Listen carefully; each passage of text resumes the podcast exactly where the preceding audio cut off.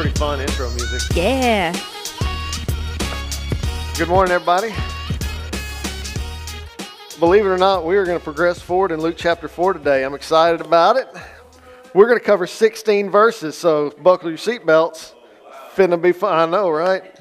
So out of character.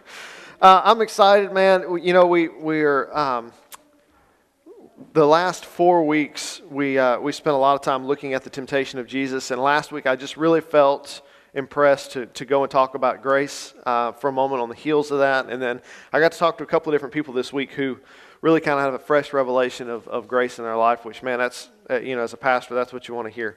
Um, so today we're going to move to a new section in the book of Luke. And we've talked about this before. The book of Luke is divided up into sections. We started out with the narrative of the birth story and all the things that God was doing in that. And then we moved into Jesus' baptism and the temptation, which is kind of this isolated period of time in his life.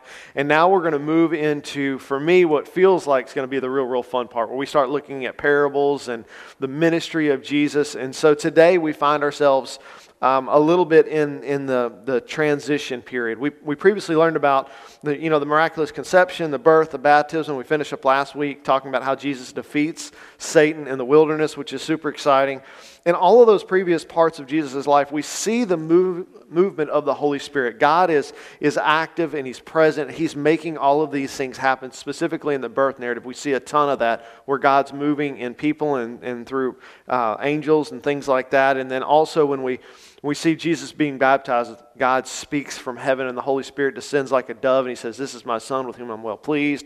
And then in, we see the Holy Spirit move Jesus into the desert and the Holy Spirit is with Jesus as he has these confrontations with the enemy. And today we're going to see Luke continue to move forward. This is a significant theme in the Gospel of Luke. It's not just that Jesus was here on his own, it's that the Holy Spirit is present, he's active in Jesus' life, and it's Jesus' following of the Holy Spirit, the obedience of the Holy Spirit that Luke really wants us to point out. And so we're going to see this over and over and over again as we move through the book of Luke. But um, today, specifically in chapter 14, I mean, in chapter 4, verse 14 and 15, we're going to see that Luke is doing an introduction to the, to the ministry of Jesus. So let's read those two verses. We'll kind of talk about that a little bit, and then we'll move further into the passage. So starting out in verse 14, uh, it says, let me find it here on my page. Then Jesus returned to Galilee in the power of the Spirit, and the news about him spread throughout the entire vicinity. He was teaching in their synagogues, being praised by everyone.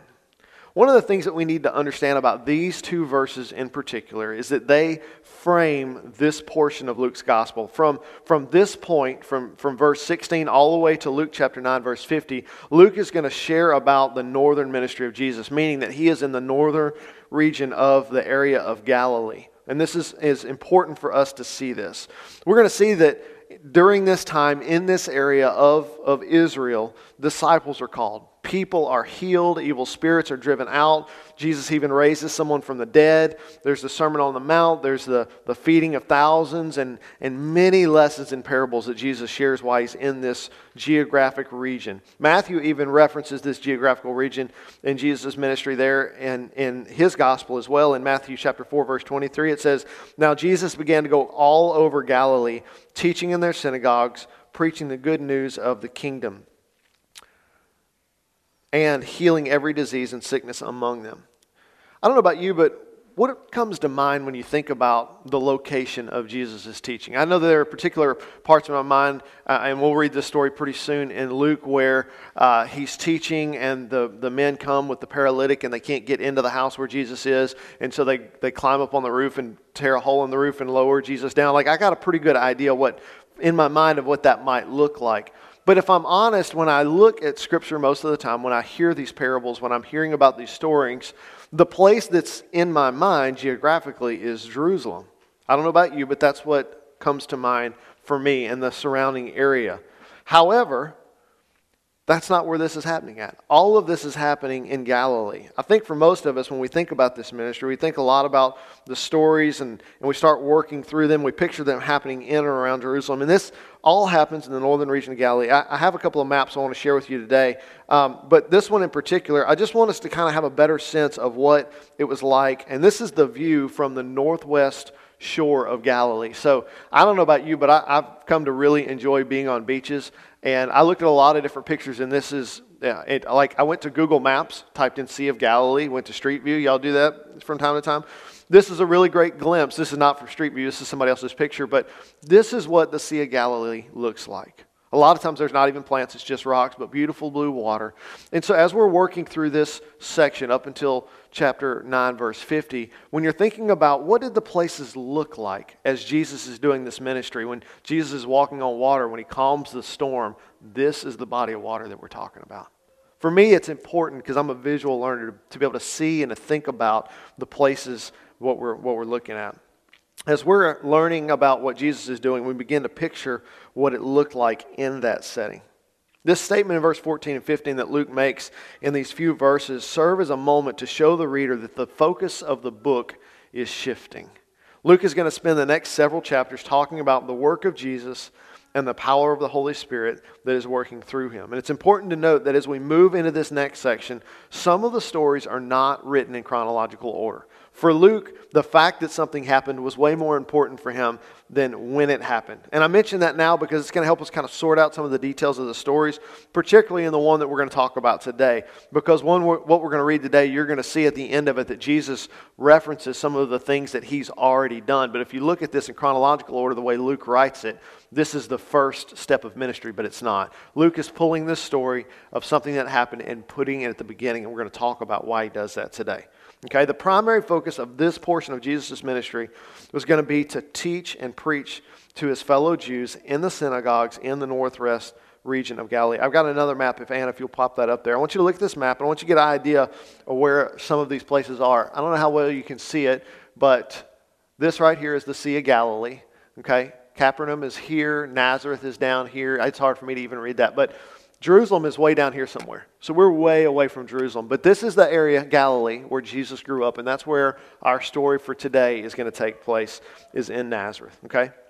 It's going to be obvious as we read the next few verses that, that this isn't the first appearance of Jesus. Rather, this is one that Luke is using. This story he's using specifically to set the tone of Jesus' ministry in this region. And Luke shows us that Jesus began there, preaching in the synagogues he was rejected by the people, and then his ministry spread out to the Gentiles from there. Interestingly, just as, a side note, we see Paul follow this same example as he begins his ministry as it's recorded in Acts. But let's look at this next section together. We're going to read verses 16 through 30. I know it's a lot. Hang in there with me, but it's a, it's a good story. It's got, some, got a little drama in it, it's got a little meat to it. So let's pick up in verse 16 and we'll stop at verse 30. It says, He came to Nazareth where he had been brought up. Okay, this is his hometown. As usual, he entered the synagogue on the Sabbath day and stood up to read. The scroll of the prophet Isaiah was given to him, and unrolling the scroll, he found the place where it was written The Spirit of the Lord is on me, because he has anointed me to preach good news to the poor. He has sent me to proclaim release to the captives and recovery of sight to the blind, to set free the oppressed, to proclaim the year of the Lord's favor.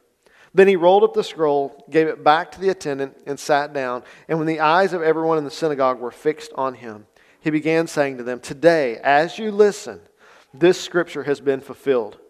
They were all speaking well of him and were amazed by his gracious words that came from his mouth. Yet they said, Isn't this Joseph's son?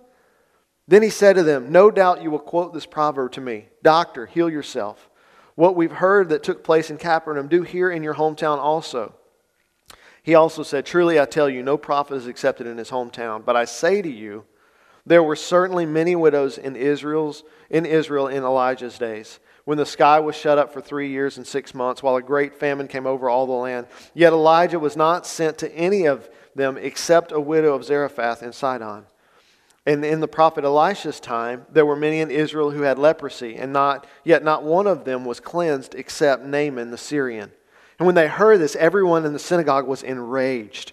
They got up, drove him out of town, and brought him to the edge of the hill that their town was built on, intending to hurl him over the cliff.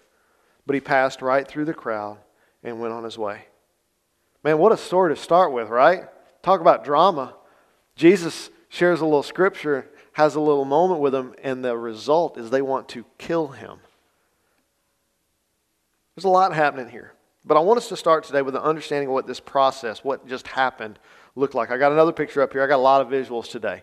This is a typical synagogue. This is actually a reproduction of the one in Capernaum. But I want you to notice a couple of things. Primarily, this area right here. This building was a big square, most synagogues were, and along the outside edge, under the covered area, was the seating area.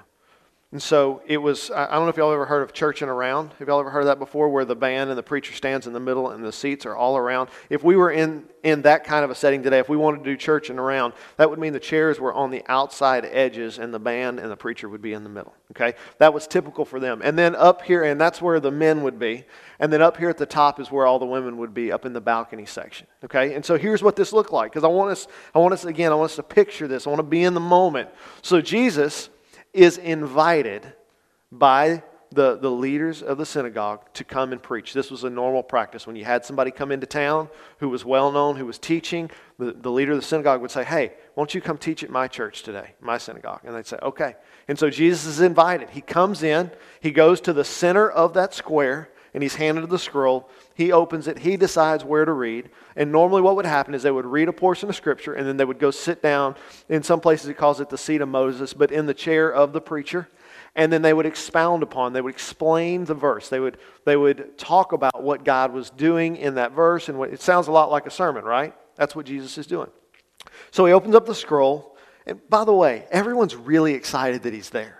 This is, this is that guy that's been healing everybody. Remember, this is not the first act of ministry that he's done. Luke is picking this story kind of out of the middle of his ministry. Jesus shows up. They've been hearing about all the stuff he's been doing in Capernaum. He's been healing people, he's been feeding people, he's been teaching.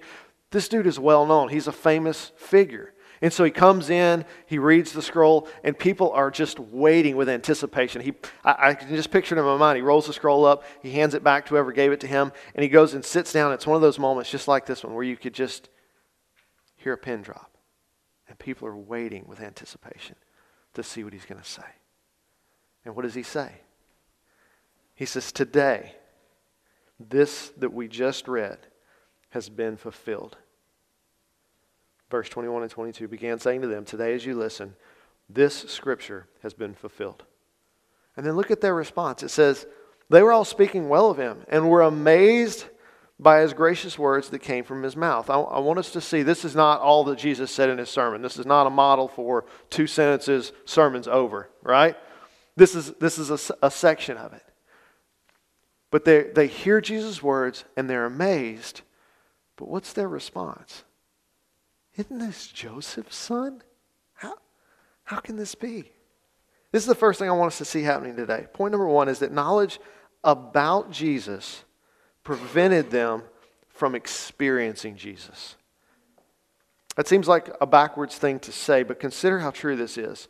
I can tell you from my own experience that I've tried to share my faith, when I've tried to share my faith with someone that I grew up with, a family member, at best, I'm shrugged off. You've probably had a similar experience. Have you, have you had that prophet in your hometown experience before where you're trying to speak truth, trying to speak scripture into somebody's life, and they can't hear it? And they can't hear it because they, because they know you. This is exactly what's happening in this passage. The people that are gathered to hear Jesus preach couldn't get past the idea of who he was to see what he was doing. This is a reality for many of us. We've seen that same setback. We think about when we think about how Jesus, um, excuse me, let me back up. What we think about what we know about Jesus prevents us from experiencing Him. God's desire was not for Adam and Eve to know about Him. What does it say that God did with Adam and Eve after He created them? He walked with them where? In the garden. His, his purpose in creating us was for us to know Him by experience, to spend time together. He wants that for all of us. And God sent Jesus to live among us to show us what it looks like to live in that kind of a relationship with God our Father. Unfortunately, what we think we know about God often gets in the way of us really knowing Him. We limit God's ability by our unwillingness to let our ideas be changed or expanded. I want you to think about it like this. I want you to, in your mind, think about something that you are really good at. It can be anything. But something that you have confidence in that you're like, when it comes to this thing, man, I got it, I got it locked down. Right? Everybody got that in your mind? Now, I want you to answer this question to yourself. Don't say it out loud. But are you the best in the world at that thing? I can answer that for you. No, you're not. I don't care what it is. You're not the best in the world. But if we think that we have it all figured out, that we are the best, when in fact we are not, we are limiting our ability to get better at that thing. Does that make sense to everybody? This is how many people approach their faith. They think they already know all the answers. They say to themselves, I've grown up in church. I've been going to church for 40 years. I understand what it believes, uh, means to be a believer, to be a follower of Jesus. Now, most people would not admit that out loud, but I think they certainly think it. We all have this attitude that exists in us somewhere uh, that, that makes us think that we know better than someone else. And this is what's happening in the minds of the people of Nazareth when they're saying, Isn't this Joseph's son? This isn't a question about his genealogy. They know that this is Joseph's son. So, what are they really saying? They were doubting and calling into question the reality of what Jesus was saying and doing. They are, they are uh, people all the time. This doesn't happen as much anymore, but when Bethany and I, when our kids were younger, we would be in the grocery store and you would people go, one, two, three, four, five. Wait, no, that can't be right. One, two, three, four. That can't be right. I, I've seen people count four or five times to, to verify that I have five children. Now, they're standing there, right? It's obvious. But what they think they know is normal versus what they see in front of them don't compute. Y'all following me on that? I think this is what happens in our lives all the time. We read the words on the page and we think we understand them, but we're not quite computing what Jesus is trying to say. Now, these people are not calling Jesus out to his face, right? But they were thinking it and they're whispering it to others. And this brings us to point number two is that Jesus knows the truth of what's going on in our hearts. Even though they didn't ask this directly, Jesus could read the room, right? He knew what they were thinking. Have you ever been in a room where people are talking and when you walk in, like the room just goes silent? And you're like, they were talking about me. Or have you ever been in a room where people are whispering and glancing at you and you go, they are talking about me? It doesn't feel good, does it? It doesn't. It's awkward. But I love it. Jesus addresses the elephant in the room. He reveals what they're thinking in their hearts. Look at this again with me at how Jesus responds to them in verse 23 and 24. Then he said to them, No doubt you will quote this proverb to me. Or in some translations, instead of proverbs, it says uh, parable or, or a saying. Doctor, heal yourself. What we've heard that took place in Capernaum, do here in your hometown also. They didn't say that to Jesus, but they're thinking it. Things are not computing, and they're going, Can this guy really? This is Joseph's son. There's no way that he's the one that's been doing all this, right? And he goes on to say, Truly I tell you, no prophet is accepted in his hometown. Verse 23 is eerily similar to what Jesus is asked to do when he's on the cross. We'll look at this much later, you know, probably a year or two from now. But Luke chapter 23, verse 39. Then one of the criminals hanging there began to yell insults at him Aren't you the Messiah? Save yourself and us. Jesus is being asked, without them actually saying anything to him, to prove himself. It's also very familiar, one of the temptations we just talked about, where the enemy says, If you are the Son of God, throw yourself down from here. What Jesus is experiencing is not something that will only happen here in his hometown. This is pride and attitude. This pride and attitude is exactly what led Israel from God over and over and over again. This lack of trust in the presence of proof is their trademark move. That's a line from Relient K. I love it. It's a trademark move. This is what they do. This reaction to Jesus is the same reaction that God's people have had to God over and over and over again. They aren't acting any differently toward Jesus than they've always acted towards God. They want proof that he is who he says he is. We've talked about this so much in this study alone about how Israel saw God's activity, they saw his protection, they saw his provision over them when they're being delivered from Egypt. Yet, in spite of all of that evidence and all of God's activity, they still didn't believe. They still didn't trust him. Even though they wanted the identity of being God's people, They were unwilling to actually trust God. There's such a strong parallel to the church today. The church wants to be known as followers of Jesus. But when it comes to actually following Jesus, often we are not willing. We want the identity, but we don't want God to be in control of our lives. This is the toddler saying, I'll do it myself, right? This is the teenager who thinks they know better than everyone else. That is the attitude of the church very often. There's an extreme amount of pride in a person, in us, to think that we know better than God about what will be best for our lives. Which brings us to point number three. Jesus calls out the rebellious and prideful attitude that exists in us. To address their attitudes, Jesus reminds them of their people's past failures and how God responded to them. Look at verse 24 through 27 again in Luke 4. He also said, Truly I tell you, no prophet is accepted in his hometown. But I say to you, there were certainly many widows in Israel in Elijah's days, when the sky was shut up for three years and six months, while a great famine came over all the land. Yet Elijah was not sent to any of them except to a widow at Zarephath in Sidon. And in the prophet Elisha's time, there were many in Israel who had leprosy, yet not one of them was cleansed except Naaman the Syrian. I don't know if you remember, but a couple of months ago we talked about that during the kids' story. In both of these examples that Jesus gives, God deals graciously with the Gentiles over the Israelites. In both accounts, it was not the Israelites that God blessed, but the foreigners, the Gentiles. And this was a sore spot because Israel was supposed to be God's chosen people. We, we, we just learned about that about Abram in the kids' lesson today, where Abram tells him, I'm going to make you a great nation, and through you I will bless all other nations. That's Israel's identity. And so for them to see somebody else getting those blessings that they're supposed to get makes them so upset.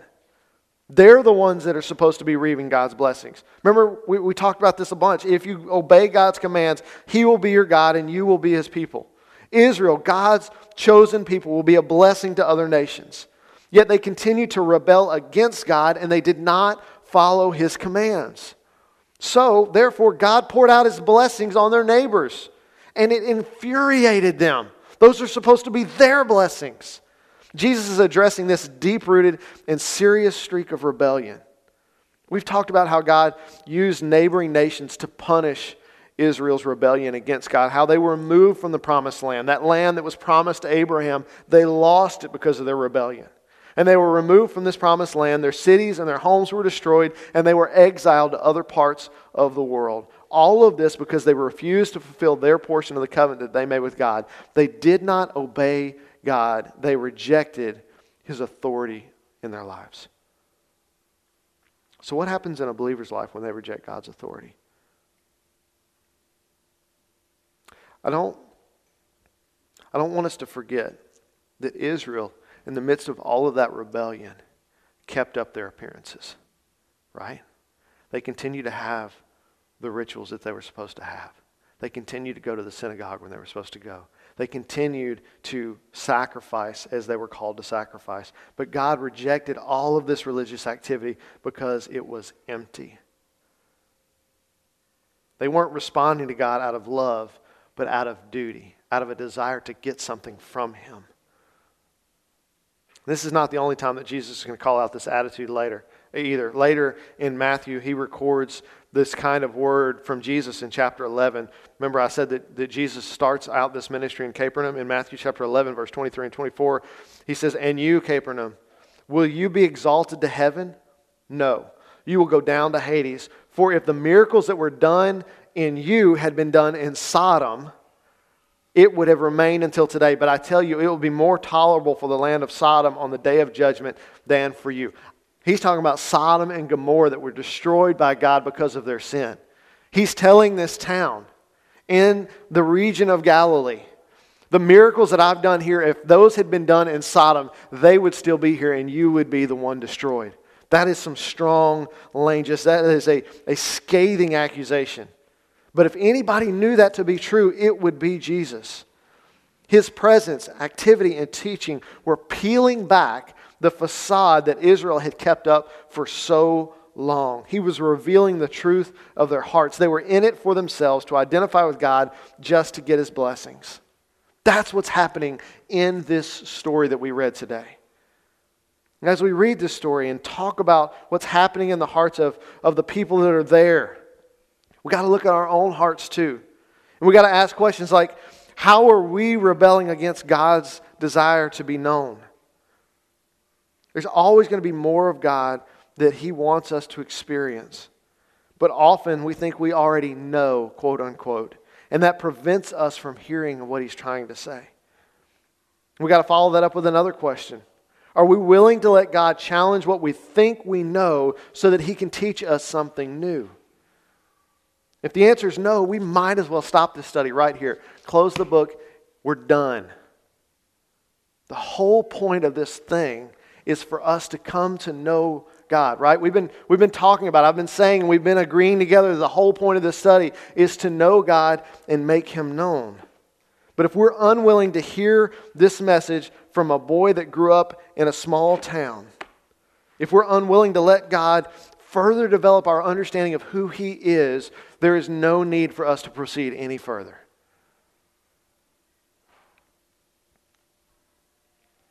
In order for us to know God more progressively, we must be willing to let God challenge our beliefs and grow our faith. We don't know everything. And our understanding of who God is, what His Word says, and how He wants to work that out in our lives is far from complete. If we're willing to let God challenge us, we must also consider how we're going to respond to Him. If we're willing to be challenged, are we going to choose to follow God's lead in the face of that challenge? The people in our story responded, but not in a good way. Look at verse 28 and 30 again. It says, When they heard this, everyone in the synagogue was enraged. They got up, drove him out, and brought him to the edge of the hill that their town was built on, intending to hurl him over the cliff. But he passed right through the crowd and went on his way. Can we agree that that's a really harsh reaction to this? To want to kill him? If we are unwilling to let God challenge us, or we choose to disobey, we are responding in kind. I want you to think about this. It was our disobedience that led Jesus to the cross. It was their disobedience that led Jesus to the cross. Our disobedience, our rebellion, made it necessary for Jesus to die on our behalf to redeem us back to God. How, that, how is that any different from what this crowd is doing? I believe that Luke leads off with this story to set the tone for his readers. He wants us to understand what's at stake for those that are too stubborn and prideful to hear Jesus' words. Remember that Luke is, is a Gentile writing to other Gentiles. As he traveled with Paul, as he heard his teachings, as he talked about what it meant to be a follower of Jesus, he no doubt understood the relationship between Israel's rebellion and Jesus' mission to save them. Luke begins with this story to show the reader how God's people were responding to Jesus and to make them ask themselves, How are you going to respond in light of what we see Israel doing with Jesus? I want to leave us with that same question today. How are you going to respond? Are you willing to let Jesus challenge what you think you already know? Much of Israel missed Jesus because of their pride, because they said things like, Isn't this the son of Joseph? Isn't this guy from Nazareth? Can anything good come from there? It'd be a tragedy for us to make the same mistake. Luke has thrown down the gauntlet. That's why he begins with this story. Before you proceed any further into this book, how do you want to respond to Jesus? Do you want to let him challenge what you think you know? Are you satisfied with where you are? He's asked the most important question before diving into Jesus' teaching Are you, the reader, willing to learn? And that's a question that only you can answer for yourself. I want all of us to spend some time with God this week, asking Him, where are the areas in my life where pride and there is unwillingness to listen to what you have to say. And then release that to Him as He reveals it. Let God show you who He is. Let Him grow your faith. Let Him challenge what you believe, what you think you know. By doing that, you are going to experience freedom because the Holy Spirit's going to have the, the ability to work in your life in a way that He's never been able to work before because you are allowing it. As we move forward in the rest of the book of Luke, I want us to think back to this moment. As we read stories that make us go, wait, what? That's what Jesus meant by this? Come back to this moment and ask yourself, am I willing to let Jesus challenge what I think I already know? Not am I willing to let Will challenge. Am I willing to let Jesus challenge what I think I already know? Let's pray.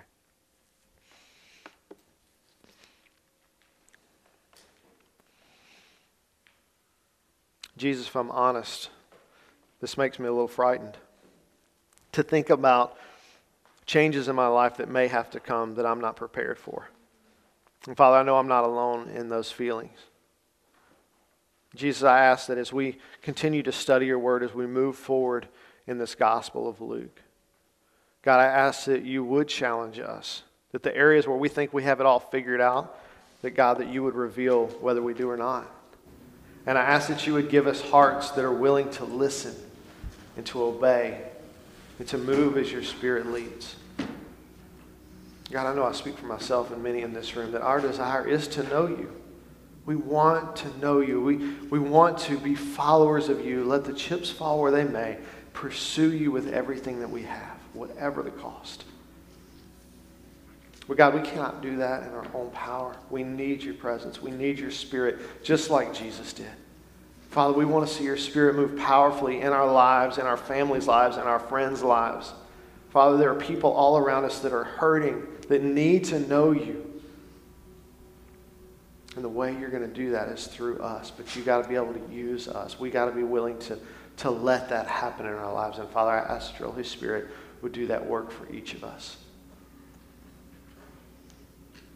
Jesus, we are in your debt. And we are in your love. And we are so thankful for your grace and your mercy towards us. Father, this week, work in our hearts, each of us individually and as a group, to bring us closer to you, to know you, to want to desire you more and more every day. Jesus, we, we cannot do that on our own. We ask all of this in your name, for your sake, for your glory. Amen.